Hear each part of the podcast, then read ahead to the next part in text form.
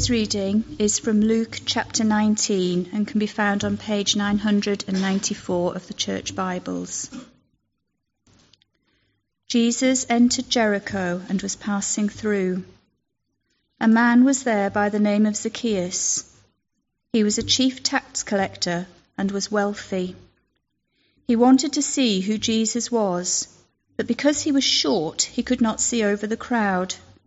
So he ran ahead and climbed a sycamore fig tree to see him, since Jesus was coming that way. When Jesus reached the spot, he looked up and said to him, "Zacchaeus, come down immediately. I must stay at your house today." So he came down at once and welcomed him gladly. All the people saw this and began to mutter, "He has gone to be the guest of a sinner."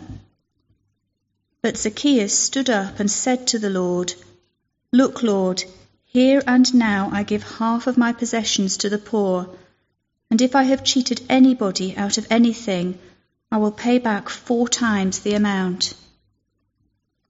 Jesus said to him, "Today salvation has come to this house, because this man too is a son of Abraham. For the Son of Man came to seek and save what was lost."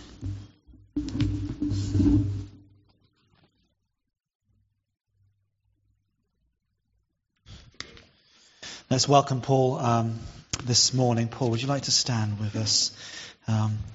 Let's together as a church pray for Paul as he prepares to speak to us. Father God, we thank you for Paul. We thank you for his ministry in Whitemoor. We thank you for the blessing by your grace he will be to the prisoners and staff there.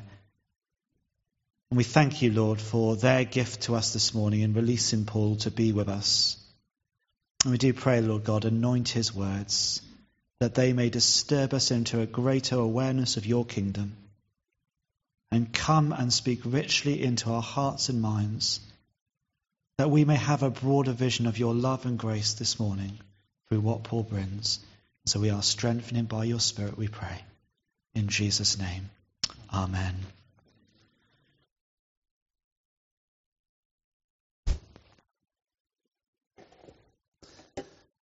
Now, I warn you, I can go on for a long time about this stuff. So how long have we got? 2 hours, did you say? Yeah, something like that. Right, okay. My name's Paul. I'm a Church of England chaplain at HMP Whitemoor, which is a high security prison over in March. And I've worked there for nearly 6 years. Before that, I was a chaplain at Feltham Young Offenders for 8 years. And before that, at a small Category C prison down in Kent. So I know I probably don't look old enough, but I've been a chaplain for nearly 20 years, and you're supposed to agree, yeah? But it's my pleasure to be here, and I want to thank you and Matthew for inviting me to come and talk to you this morning. There's 2 things you need to know about me. One is that some of my best friends are murderers, and the second is I'm a Chelsea fan. I don't know which one you think is worse, but we'll tease that out as we go along, shall we? I'd like you to watch this piece of film.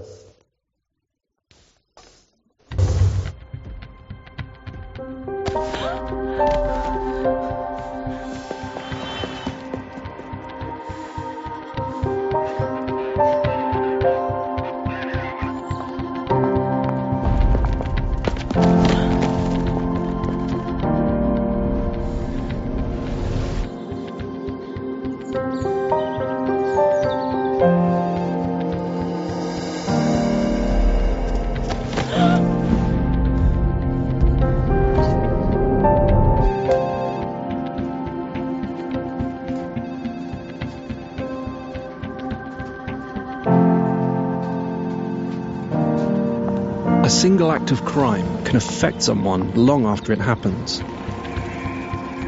The mind replays it endlessly, warping what really happened and consuming our thoughts.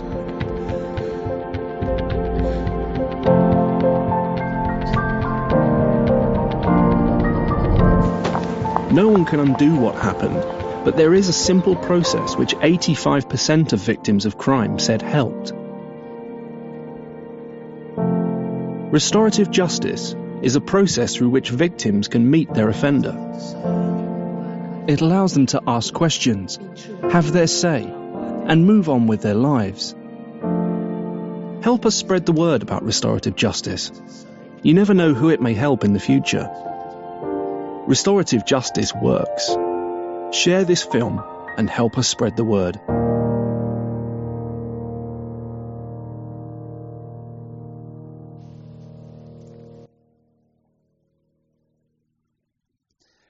In this country, we have two types of justice. One you've seen there, which is, as some people would think, quite newfangled, and it's a way of doing things where we don't just ask the question, who did it and how are we going to punish people? But it asks the question, I think, that God asks, which is, what happened? How can we put it right? And I think that's what God is into. It's very easy for us to be retributive and to use that as an excuse, punishment as an excuse, which actually turns into just revenge. And I don't think that's not what God's into. He's into this ability for us in all our relationships, whenever we fall out, whenever something bad happens, of healing and bringing healing to that situation. And I want to talk to you a bit about that, as what we do in the prison, through this story of Zacchaeus. Because in this story of Zacchaeus, what we see is a form of this healing, of this restoration, of God at work through his Spirit, through Jesus, to bring healing to a whole community where there's one man who's actually at the centre of everything that it goes. Now, 14 years ago, I went to Jericho, where Zach, I'm going to call him Zach because for a Yorkshireman, too many syllables, I get mixed up. So I'm going to call him Zach, yeah? And he lived in this place, see what I mean? Yeah? He lived in this place called Jericho, and it's a big green oasis in the middle of the desert, actually. It's one of these places that everyone passes through because there's water there and so on. So it was a very, very busy place then, just as it is now. And, of course, very, very busy places in those days meant lots of people coming through, lots of opportunity to get money in, to tax people and so on. And in those days, of course, as you know, the Romans were in charge. They were the bosses, and they had to pay all their soldiers. They had to keep their big empire going and all that stuff. So what they'd do is they'd go to the local community. They'd find people who would work for them as tax collectors to collect the tax in. And often the taxes were very, very heavy. Now, none of us like taxmen, do we? Hands up if you like taxmen. We got any taxmen in?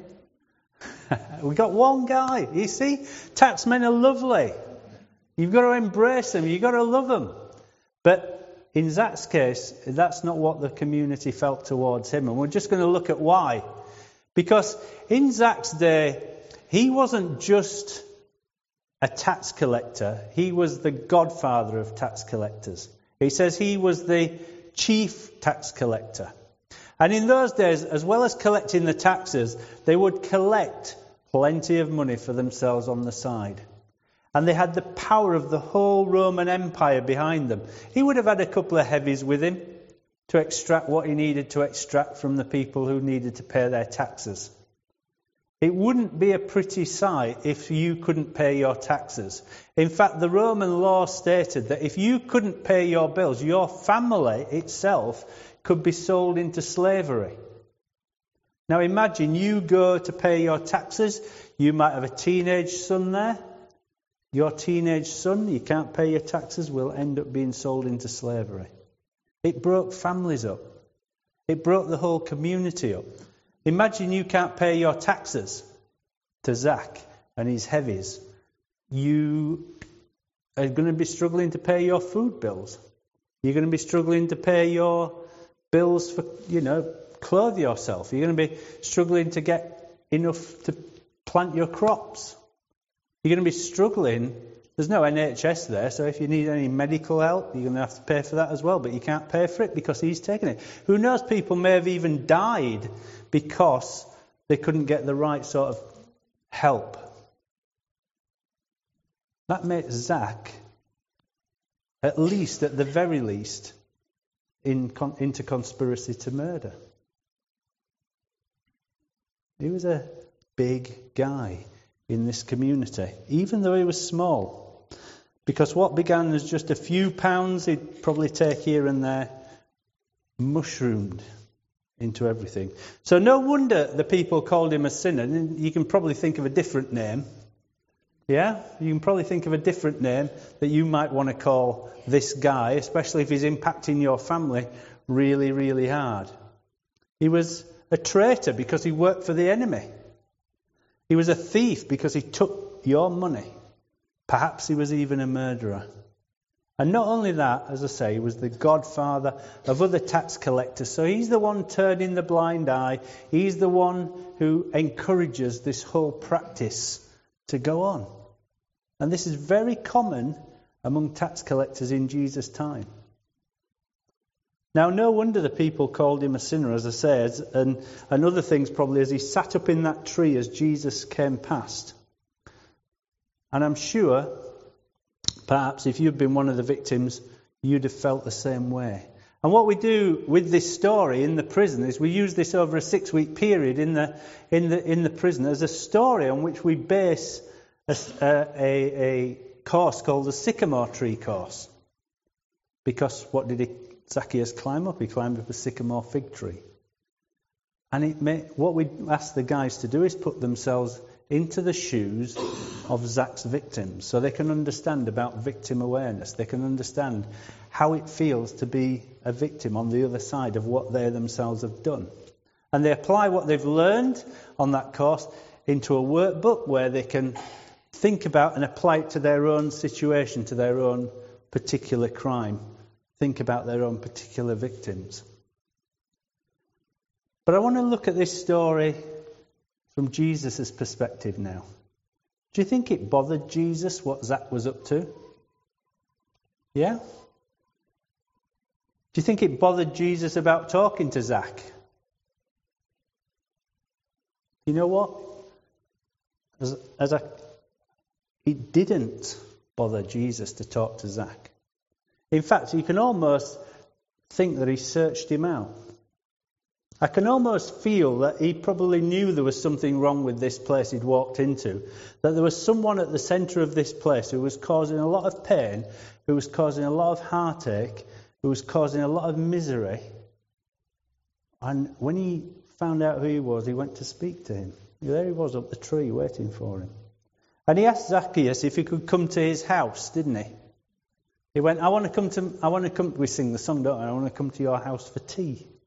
As if it's some trite little thing. But actually, in Eastern culture, it's not just being cheeky. You know, like I might say to Matthew, I'm just going to come to your house for lunch today. Is that all right? Yeah. Yeah, right. See, that is such a nice man. But he wasn't just saying that. In Eastern culture, you're actually paying someone a massive compliment. In Eastern culture, when you invite yourself to spend time eating with someone, you're paying them the biggest compliment you can pay them. And saying, I value you. I want to spend time with you. You're an important person. I want to do that. I want to be with you and give you my time. Let's eat together. So to Jesus, it didn't matter what someone had done. It didn't matter what the religious people thought of him. It didn't matter what the people around thought of Zach. He was going to spend time mixing with the unreligious, the lost, the robbers, the murderers, the pimps, the dealers, whatever, the unclean, those who didn't understand or who were thought of as the worst in society. You see it all the time in Jesus' ministry. He almost has a bias towards that. And he did it because they're the ones who need God most. They're the ones, in Zach's case, who are causing most of the people problems. So it's a key person he wants to get into the life of here.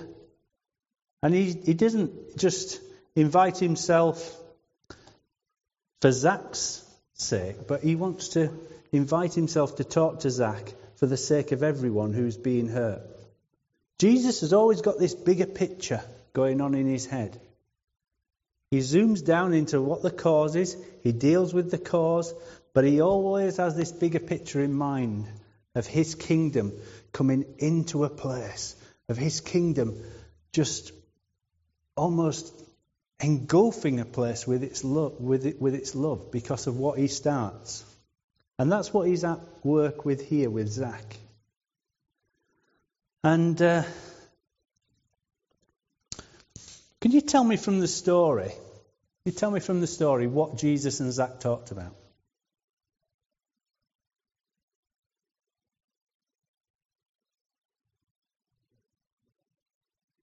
Contracts? Anyone else? They're always this quiet. No, it's just me then. Right. What did he talk about? Well, it's a sort of trick question because he doesn't say. He doesn't say what they talked about. We can guess. Perhaps Jesus wanted to know why everyone hated Zach. Perhaps he wanted to know what made him do it. Perhaps he wanted to know why he was carrying on doing that. I don't know if Jesus said any of these things. If he had, perhaps Zach would have come along and just given lots of excuses. Well, I'm a small guy. I got bullied when I was a kid. That's what drove me to do this. I'm just looking after my family, making sure they're all right. And in prisons, you do hear that. If someone isn't ready to change, and we do this ourselves, don't we? If we're not ready to change, we'll just give the excuse. I'm doing this for this reason. I'm doing this because. I'm doing this because I was treated badly in the past by someone else. And that might have been what Jesus would have got back from Zach had he talked about all the things and all the reasons why Zach was doing what he was doing. So I don't necessarily think that Jesus talked to Zach about any of that at all. What I think is that Jesus treated for the first time Zach like a human being. He went and had tea with him. He went and spent time with him. He probably, and I guess this, didn't judge him. He just wanted to hear what Zach was up to. He wanted to know about Zach as a person. He wanted to be there alongside him when all his hatred is around him. He wanted to understand. And because Jesus did that, I think Zach pondered about how he himself treated people. Here's Jesus giving his time, giving his energy, giving his love, and not giving judgment like everyone else around him. Just treating him like a normal human being. And when somebody does that for you, especially if you're not used to it, you begin to wonder, God, this actually feels quite good. This actually feels really good. But, that's not how I treat people. And things begin to go around in your head about how things happen. And when he saw himself as a loved and valuable person, I think Zach began to see others in the same way. And then he knew he'd done wrong and he needed to change. He saw how he had been given, he'd given something of himself to Jesus. And Jesus hadn't abused that. He hadn't judged him. He hadn't thrown him to one side. He hadn't rejected him. He just treated him as a human being. Probably for the first time that Zach had been treated like that for a long time. He didn't need that bodyguard anymore. What he needed now was to be like Jesus and to treat others how Jesus had treated him. And I think he just thought about that. See, previously he thought the rich, being famous, having lots of power, having lots of influence would do it for him. But Jesus wasn't interested in any of that. Jesus was just interested in him as a person, not the things attached to him. And it's the same with you and I. Jesus isn't interested in what we drive. He's not interested in what we live in. He's not interested in any of that stuff. He's really interested in you as a person and loving you and getting the best for you and for me. And that is fabulous. That's grace. That's what grace is. And Jesus wants to pour that grace into Zach's life as he wants to pour it into yours and mine. Because we're all offenders, aren't we? Stick your hand up if you're not an offender. Yeah, we're all offenders. All right. But when you come into Christ, You know, that label can go. That label can go. Now, what did Zach do? Can you look at the story and tell me what Zach did as a result of this meeting with Jesus? I like to make them work, you see. Yeah. Yeah. What did Zach do as a result? Yeah. He might have done. He might have done. What else? Right, so he gave away half of his possessions to the poor. He says, right, okay, Jesus, something's happened inside me that's convicted me to change. The first thing it actually says is he says, Lord. It makes Jesus like his boss. It makes Jesus his boss. He says, Lord, if I've done this. And then he gives away half his possessions to the poor. Now think about this. The people that he has stolen from, the people that he's caused misery to, the people that he's done wrong against, he's now giving it back. He's now restoring. This is how God works. He restores things. He puts things right. He heals things. It's Zach's first step towards healing his relationship with his community. What does he do next? Yeah.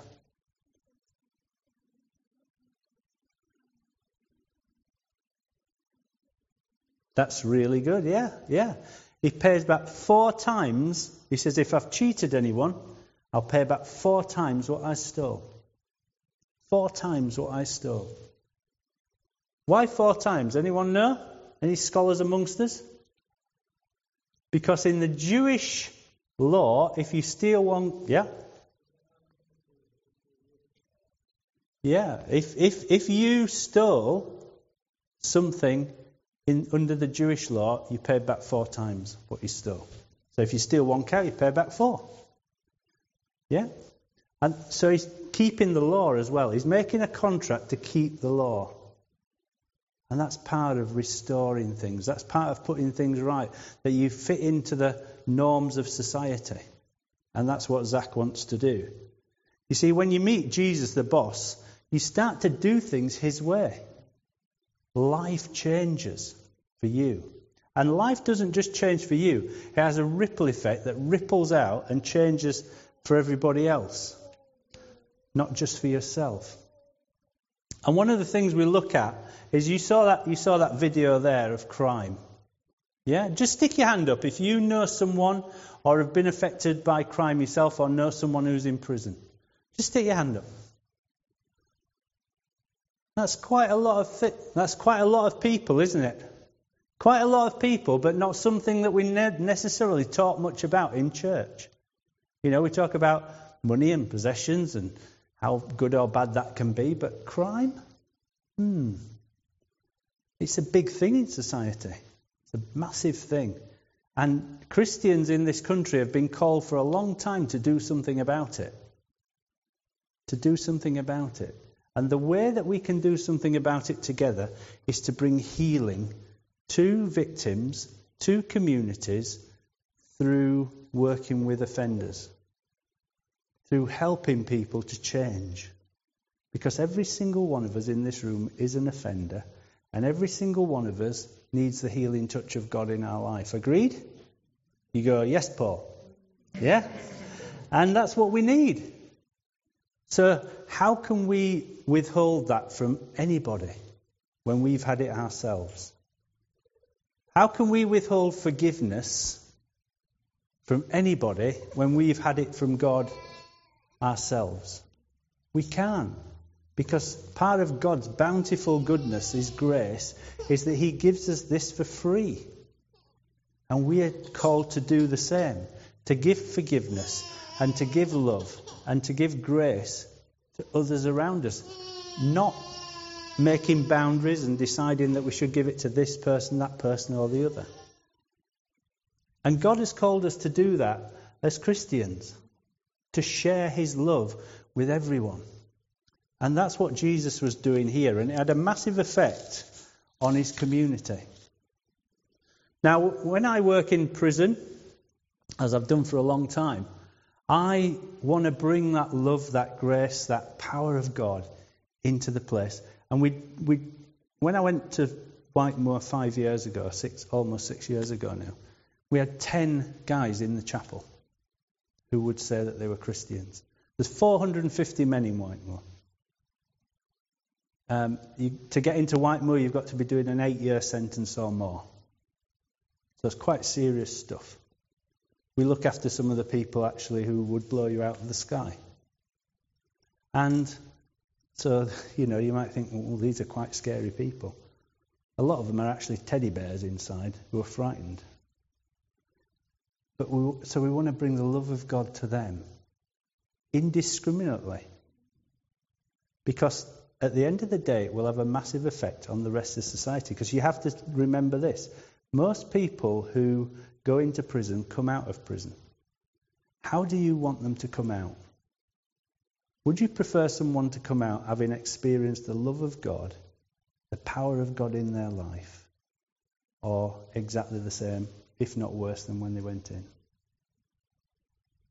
I know which I prefer. So we want to give them this opportunity to meet with Jesus. Now we have 80 guys who come to chapel on a Sunday at some point during a month.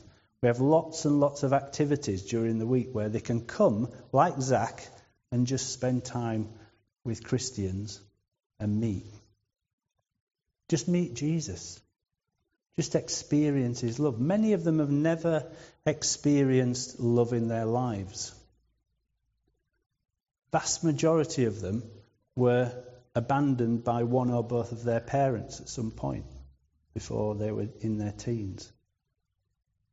A big chunk, about a third of people in prison have been abused either physically or sexually before they committed a crime. Now these aren't excuses, because they also fall for the fact that, you know, I'm in this troubled situation, I feel really down. And the world feeds them a lie, society feeds them a lie that says, you know, if you can be big and powerful and get lots of money, you'll be fine. But there's still all this hurt and pain inside them. So they go about it the wrong way. It's a really difficult thing. So God wants to deal with all that hurt, all that pain. There's no such thing as a prisoner. There's a story. And God wants, just like he did with Zach, to meet each one of those stories, each one of those people, and bring love and healing into their lives so that the society, when they come out again, can be different. I work with a load of guys who've been in prison who are now evangelists. They go around churches, they go around prisons, telling people about the love of God. I work with various organisations that you saw up there on the Prisons Week video, who bring volunteers into prisons, bring the love of God into prisons. Or they have prayer groups that meet outside prisons to pray specifically for every prison. God's doing some mighty things in prison. There is revival in prison. Not just my prison, but the prisons all around this country. Because when you've got nothing, you turn to God. When you've got nothing, you turn to God to receive the bountiful grace that he's got. And you know, some of the results of what we've seen just in Whitemoor. We've got these 80, 90 guys. Plus there's 30 or 40 guys who now go to the Catholic Church when they used to have 5, 6. And, you know, so that's 120 men every week who are meeting on their wings, studying the Bible together, looking after each other through thick and thin. They get about 15 quid a week if they earn that, if they can get a job in the prison, out of which they have to pay for their TV. Don't believe everything you read in the newspaper, especially the Mail. And In the last couple of years, the guys who come to chapel have bought out of their own 15 quid or whatever it is they earn, they've bought food. Now, the food that you pay for in a prison, it's like a tuck shop thing, but you can buy meat, you can buy beans, you can buy stuff that you can buy in a supermarket, but at a price which is 1.5 times what you pay in your Tesco. So everything's premium. Their phone bills cost 3 times what your phone bills cost. And they have to ring their families.